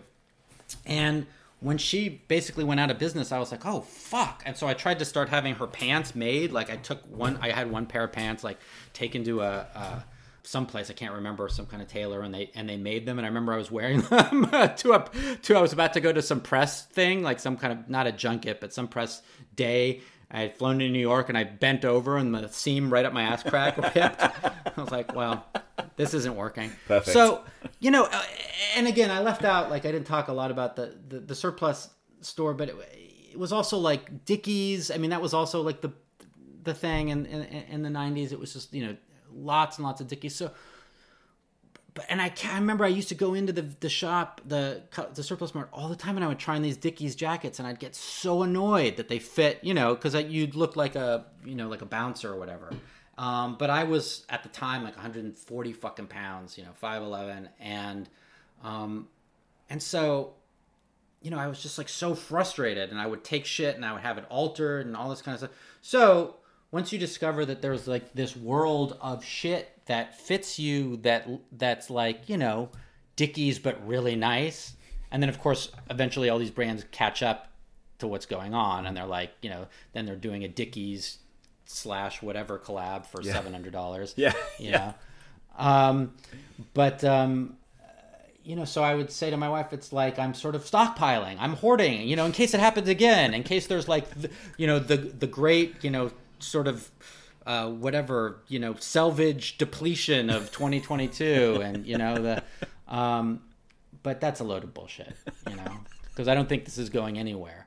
But um, but yeah, it just feels like why wouldn't I? Like in the old days, I could find one jacket I liked, a couple pairs of pants. It was fucking hard, or I had to start going to you know rifle through uh, flea markets, and so it's like, but no, there's no, and and now I'm like now I'm like b- b- becoming as much of a fucking seller as I am a a buyer. I mean, I I've I, started doing it through my friend Joe. Used to work at Self Edge in L.A., um, where I'd give him a bunch of clothes and he'd put shit on his. He still has a bunch of my shit on his Grail. But now I'm here and he's in, in Arizona, and I'm just like, fuck it. I just like opened up a you know a proper little Grail shop, and I mean, I sold a shirt while I was waiting for our uh, while I was setting up today. like, oh, that's sold. All right, here we go. I got to wrap as soon as I get off the phone with you. I got to wrap up two shirts and send them off. Nice. Well, do you want to plug the grail right now so you can uh, you can shift some I more think, gear? I think it's Adam. Yeah, it's so fucking nice stuff too. I'll tell you thing that's most exciting is I bought this Himel jacket um, last year that he did with Freenote, and it's fantastic. It's just too moto for me, so I'm having Dave make me uh, one from scratch. So I'm I'm offloading this one. Um, that's probably the nicest thing up there. But uh, yeah, I think it's Adam Goldberg the or something. Or no, Adam Goldberg. Yeah, I think it's Adam Goldberg the is the handle. There's also an eBay, which frankly is preferable because they don't charge as much of a commission. Oh, what, do Grail charge more commission? I feel like eBay, it's, it's exorbitant the commission they charge. I think that it changed. I think it's over a certain amount of money that eBay doesn't charge a commission now. I think it's over a thousand dollars or something like that. So for most things, I don't think it matters. But if you do make a big sale, I think it's better to do it on Better eBay. eBay. Oh, good to know. I, I, I just read that recently, so Yeah. I don't fucking know. right. So Um, Grailed, uh, it will be Adam Goldberg the. I think that's what it is. eBay and the same. I think I think is AC Goldberg. And I mean, I, I don't know if this is getting too personal, but you're you wear roughly a 42, 40 chest. Yeah, about a forty. But I mean, you know how that goes. Yeah, of course, Um, of course. 40 becomes a like for some reason been wearing all this Y2 leather stuff and I'm anywhere between a 40 and a 44. What's going on? Like they you know those leather shirts which by the way Pale Rider Ah, as long as we're talking about leather shirts. Yeah. Um we have to talk about sizing about that. Oh, yeah. In, a, in a moment. Okay, so yeah, about a 40, 5'11, 32 and a half waist, 160 pounds. Um, So hit him up if you want any of his gears. Got some good shit.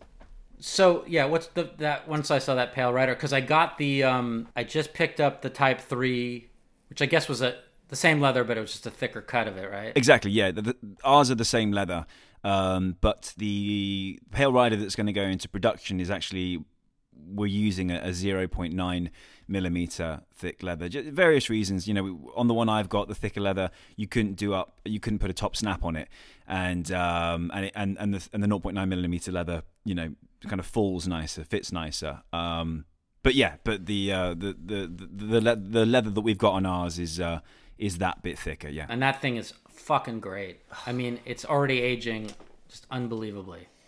It's just so good. And so I yeah, I started getting all these leather shirts from Y2, but I was kind of bummed that there wasn't just a straight up natural one and then that came up and yeah, and it's weird. My my Ironheart sizing, I'm like somewhere between a medium and a large in the UHF. and the UHF. So I wear both depending on the is it? Do you, availability. You've got a Western on now. You've got a, a Western UHF, I think. Is that right, or is it the work? It looks like Yeah. a Western. Yeah, it's a Western. yeah. What size? So is this that? one Is was that only a bit. This is a medium, and it. I got. I, I only got this medium because I was so. This is my favorite, probably my favorite one. I was enamored, that. so enamored with it that I was like, I don't care if it's a tiny bit too small. But it's not. Is this a UHF or is this a? It's. It's not the super heavy flannel. I feel like it's a UHF. Um, it's a black and white. Uh, I, I haven't got the model number on me right It's- now. It's, it's super dark indigo.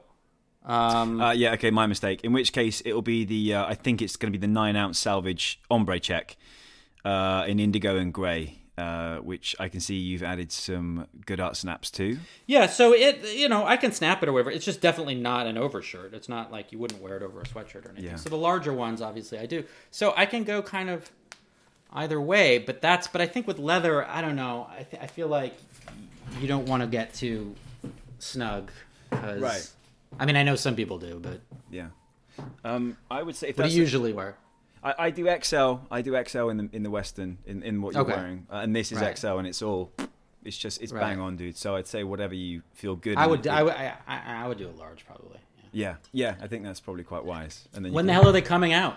Good question. So I keep being told the end of this month. Are you, are you, Would you go through Ironheart or are you going to go through TJ? I don't know. TJ. I, was- I, I, yeah, I already told TJ to order one, so I, I'm going. I'm that. Yeah, he, he, he, he's like, you know, if you want one of these, I mean, not to me, but you know, on his on his Instagram, I was like, oh, I don't. What should I? I what what if they? Okay, I'll, all right. so I, I I haven't paid anything, but I think he ordered one. So yeah, I technically I believe I'm I'm. I already own one. Um, one. Okay, sick. Yeah, you, you were yeah. on you were on your Instagram recently, and it, I had to say it really made me laugh. You you were on. I think your son was next to you, and you're like, "Hey, so basically, I need to pay for my son's education, so I'm selling selling some shit." yeah, that's right. Right before we went to uh, uh, uh, to New York, um, so I put everything out because we were, you know, doing this quasi move. We're coming out here for nearly a year, and so you know, when you pack like that, you're basically moving. and I put out just the shit that was like, you know, your first blush pack. You know, it's like, okay, what's the, and I and, I, and it, it was. I mean, I have pictures. It's it's it's not pretty, or it's actually gorgeous, but it's embarrassing. And I'm like, some of this shit's got to go, and and I got to do that thing where if it's been a year, it just, it, yeah, I, it's got to go. Yeah. Um, there's no, I mean, yeah, I mean, there's the justification. Obviously, is if you collect shit, that's different. But what does that even mean? I collecting it for whom? I mean, I guess my kids. I literally say to my wife once a month. I remind her. I go, if something terrible happens, I drop dead, get hit by a car, whatever it is. Just know that. The, remember, my music gear, my photo gear, and my clothes. Just sell that shit, okay? Um, this is the kind of.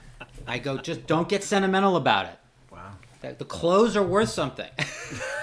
so, I mean, like, it won't be like, oh, we should have kept Dad's leather jacket. I was like, I probably didn't wear it. Um, it it won't even smell like me. Um, if something's worn and cl- clearly creased, then okay, fine, hold on to it. But um, I know, very morbid. Anyway, yeah. So he and I did a video because it's yeah. I, I was like, I, if, if I'm gonna advertise my little shop, I'm gonna come clean, and it's true. I literally think about that every time I buy something. I think about I think about my kids' future and how badly I need this shirt, and usually the shirt uh, wins.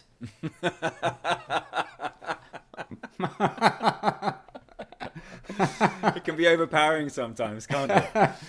But, but, all- but sorry. But what is the deal? No, I was just gonna say, like, what, what? Because like my, I try to explain this to my wife, and she's way into fashion, but she's just like not crazy, right? And she's not like she she's responsible human being. But what is it um, with all of us? Like, what's going on? Like, can it can it be expl? I mean,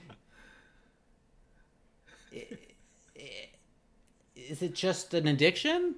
Is it just like coke, but somehow it's more socially palatable? Um, right. What's the what's the alternative? Let's look at it as that. What what what is what what else would we be spending our money on if this thing didn't exist? Mm-hmm. How, how's that? How's that? I, I don't know if that's kind Well- of yeah. Well, no, to me it really is. It's like there are th- four things for me, right, that I'm really into, right? Cameras, music gear, furniture, clothes. And if you were to remove all of those things and I could just, I don't know what, live a more austere, you know, monk-like life, chances are uh at least one of us, my wife or I, could retire.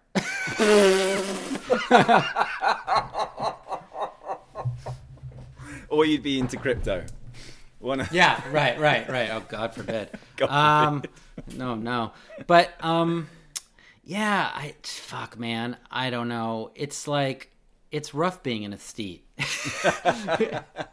it's it's just it just is. You know, I don't. It's just it's always been it's it's tough because it's like you just and and and and the weirdest part is the weird thing about the pandemic, I guess, is that, or one of the weird things about the pandemic is that um, I remember right as it was descending, and I thought this is either going to be the best thing for this particular habit, and that there won't be any reason to buy clothes because there we won't be going anywhere, or it's going to be the fucking worst thing. and it turned out to be the worst thing because you know everybody's relationship with the internet became more intimate you know you have more idle time i mean you have i've had more custom wallets made more idea you know what i mean?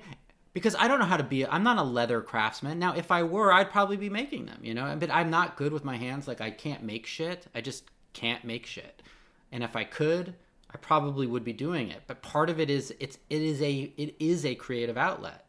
You know even if it's a, something as simple as swapping out buttons or not even at all you know you're you're putting together something um, whether it's an outfit or whatever it is and it becomes a, uh, uh, uh, uh, you know it's a release of some so- sort. But the irony of course is you know you end up in this weird feedback loop. I didn't know any of these fucking forums existed all these fashion forums for these men's fashion forums. I would laugh at them. I would see these dudes talking about fades and i was embarrassed. And the only reason i was on those forums in the early days was because I was like just genuinely trying to understand something about you know this particular product, and again, it it was really heavily about finding the the perfect engineer boots. It led me to Roll Club, Brian the bootmaker, you know, and um, I mean, in many ways, he was like the gateway to this. Uh, you know, he told me about WH Ranch, uh, Ryan's. You know, you know, then I had those jeans. ma- Yeah, so then then I ended up in Makerland.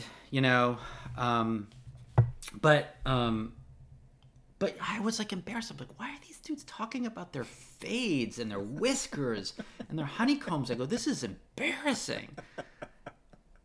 And now I am that guy.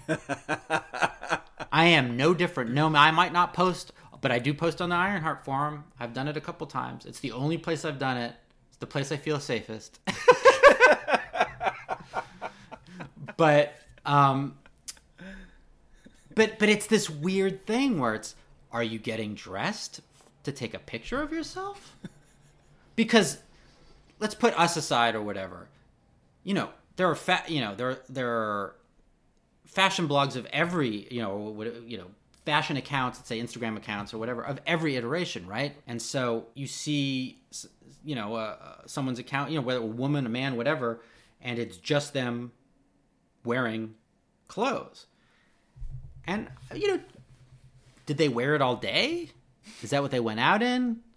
Like, I, I've never understood that in and of itself, but I do understand it in the larger context of not being able to see as many people as you would want to see, not being able to interact with as many people as you'd want to interact with, and not having another creative outlet. Um, and of course, illustrating your your ability to put something pretty together or cool together or whatever it is. Um, I'm not dissing these things at all. Um, I mean, I I'm totally part of that world, but um, but it's curious, right? Because what was life before that like? Yeah. Um, I, I would go as far to say is that I think maybe even life before this has informed this in the sense that like this is sort of a very half baked theory. Um, I think there's something to be said for the um, aspirational father, right? The, the cool dad, let's say. yeah, yeah, I think yeah. what this does is this gives a, a it's, this facilitates men potentially some women with money to go. Hang on a minute, I can become like my dad wasn't cool. Like that person. Suddenly, I can be a fucking cool dad that wears Good Art, Right. that wears all these different Right. brands, and everyone's going, well, "Who's this dude?" That, that, there's Right. something in that, and I probably haven't Yeah. thought it through enough. But Yeah.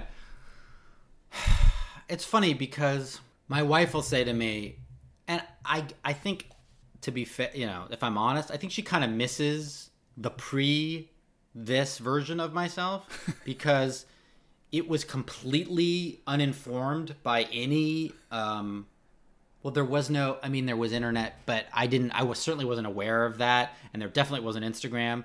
So it was just like i was if i do say so myself inherently sort of cool right um, there wasn't any um, echo chamber it was just like i like those boots i like these whatever and da da da da and i'm gonna wear a sweater and a collared shirt underneath and it's like and I used to like that about myself. I loved going to premieres. This was a thing I I, I, I like. Lo- it was like my my like my premiere, uh, like uh, hack was that I would wear. Uh, you know those Wrangler pants. Um, Levi's made them too. Uh, in fact, it's the same thing as the 517 cut. They're like a poly blend uh, action slack. yep, yep. So for both suits and for a zillion TV shows I did, where I would go, I think this character would wear. In Fargo, I wear them every time I played a cop. I wore them, and I go, I think this character should wear. And it's just because I knew they fit. They're like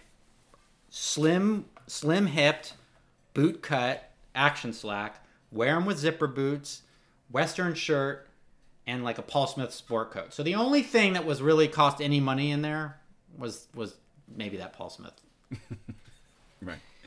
but the rest of it was a fucking twenty dollar Wrangler snap shirt, some thirty dollar slacks, and some Florsheim zipper boots, right?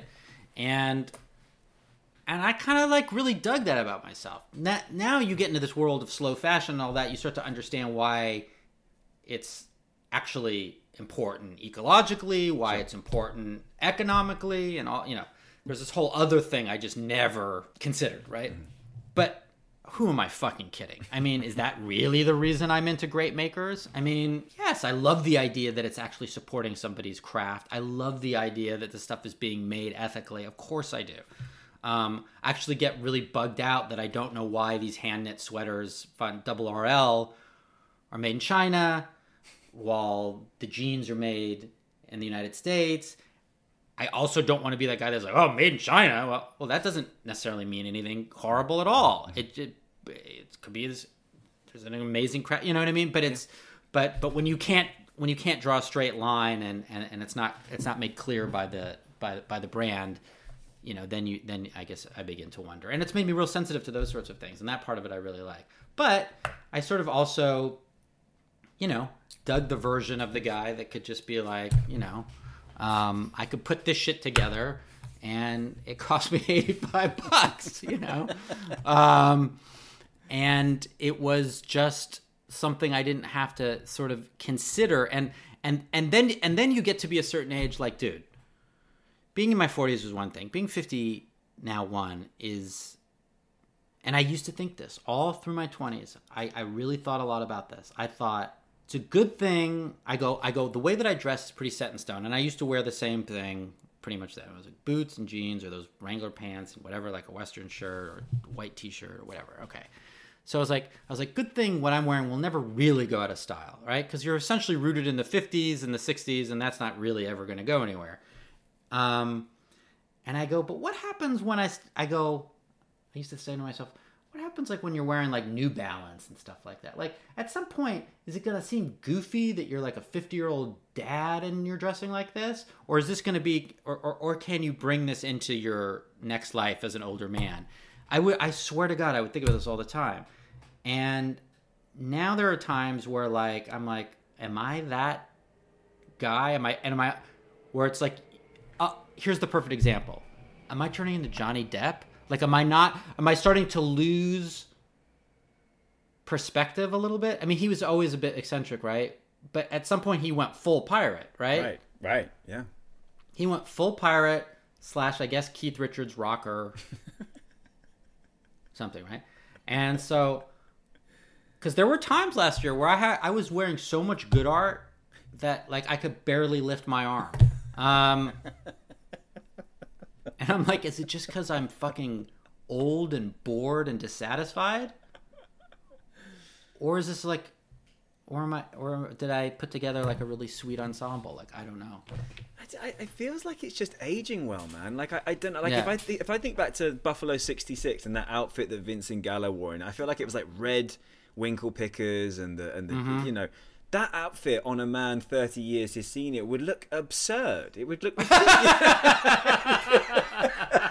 Do you know what I mean? So I think there's something to be said for just you know evolving. Is that the right word? Right. Evolving or just Yeah, yeah, yeah, yeah, yeah. I mean, but I guess what I kind of wish, and I kind of don't because I just wouldn't have had the money, I guess. But some part of me was like, shit, I wish all this shit had existed when.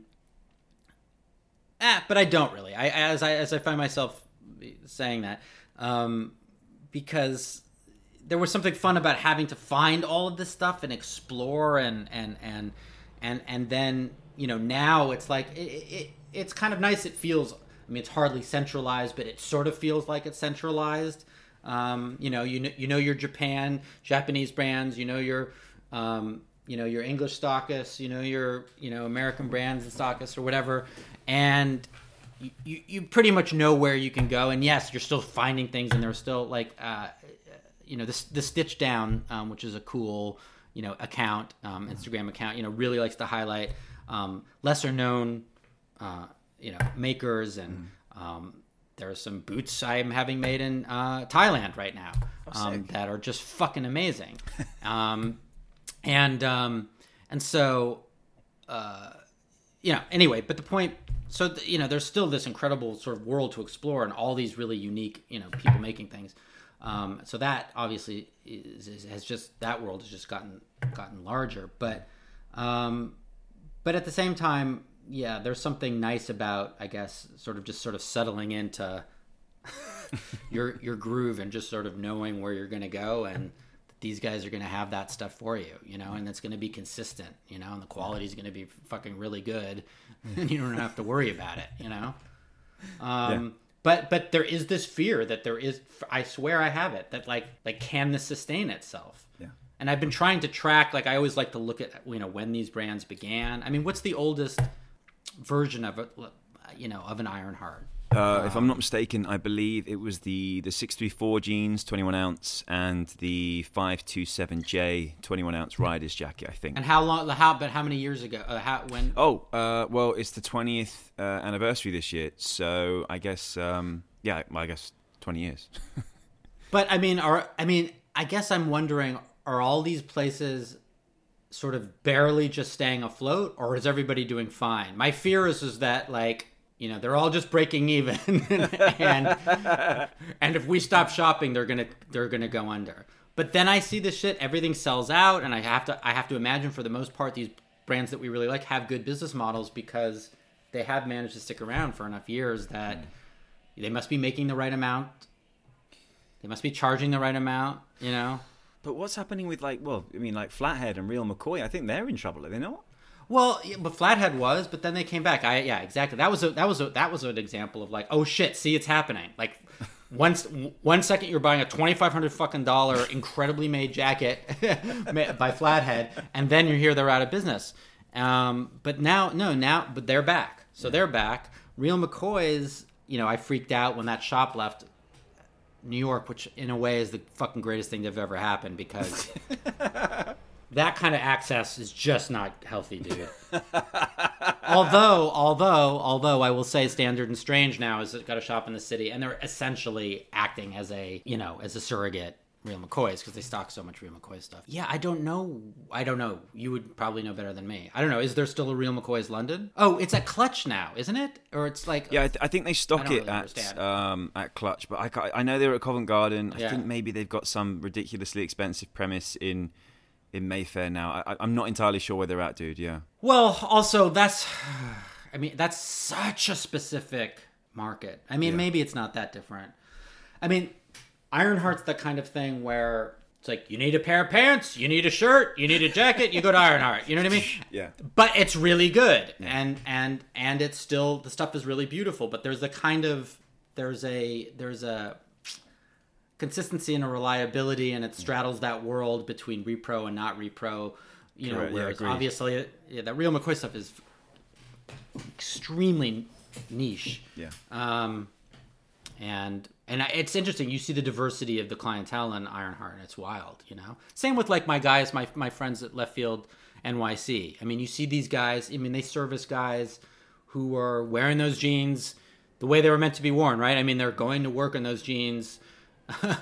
Fucking digging ditches and then there's assholes like me who are wearing them on television. And he charges like a great price and they make their shit you know uh, locally. And and i mean left field is a, is a great example of, of a of a of a really sustainable you know brand that's that's that's stuck around for a long time. In fact that was another that was another it was it was when i was in new york city. I was when i was really it was it was like a it was like a real sweet spot because there was like left field there was real McCoys, you know, there was Self Edge, and then it was yeah, then you were off to the races.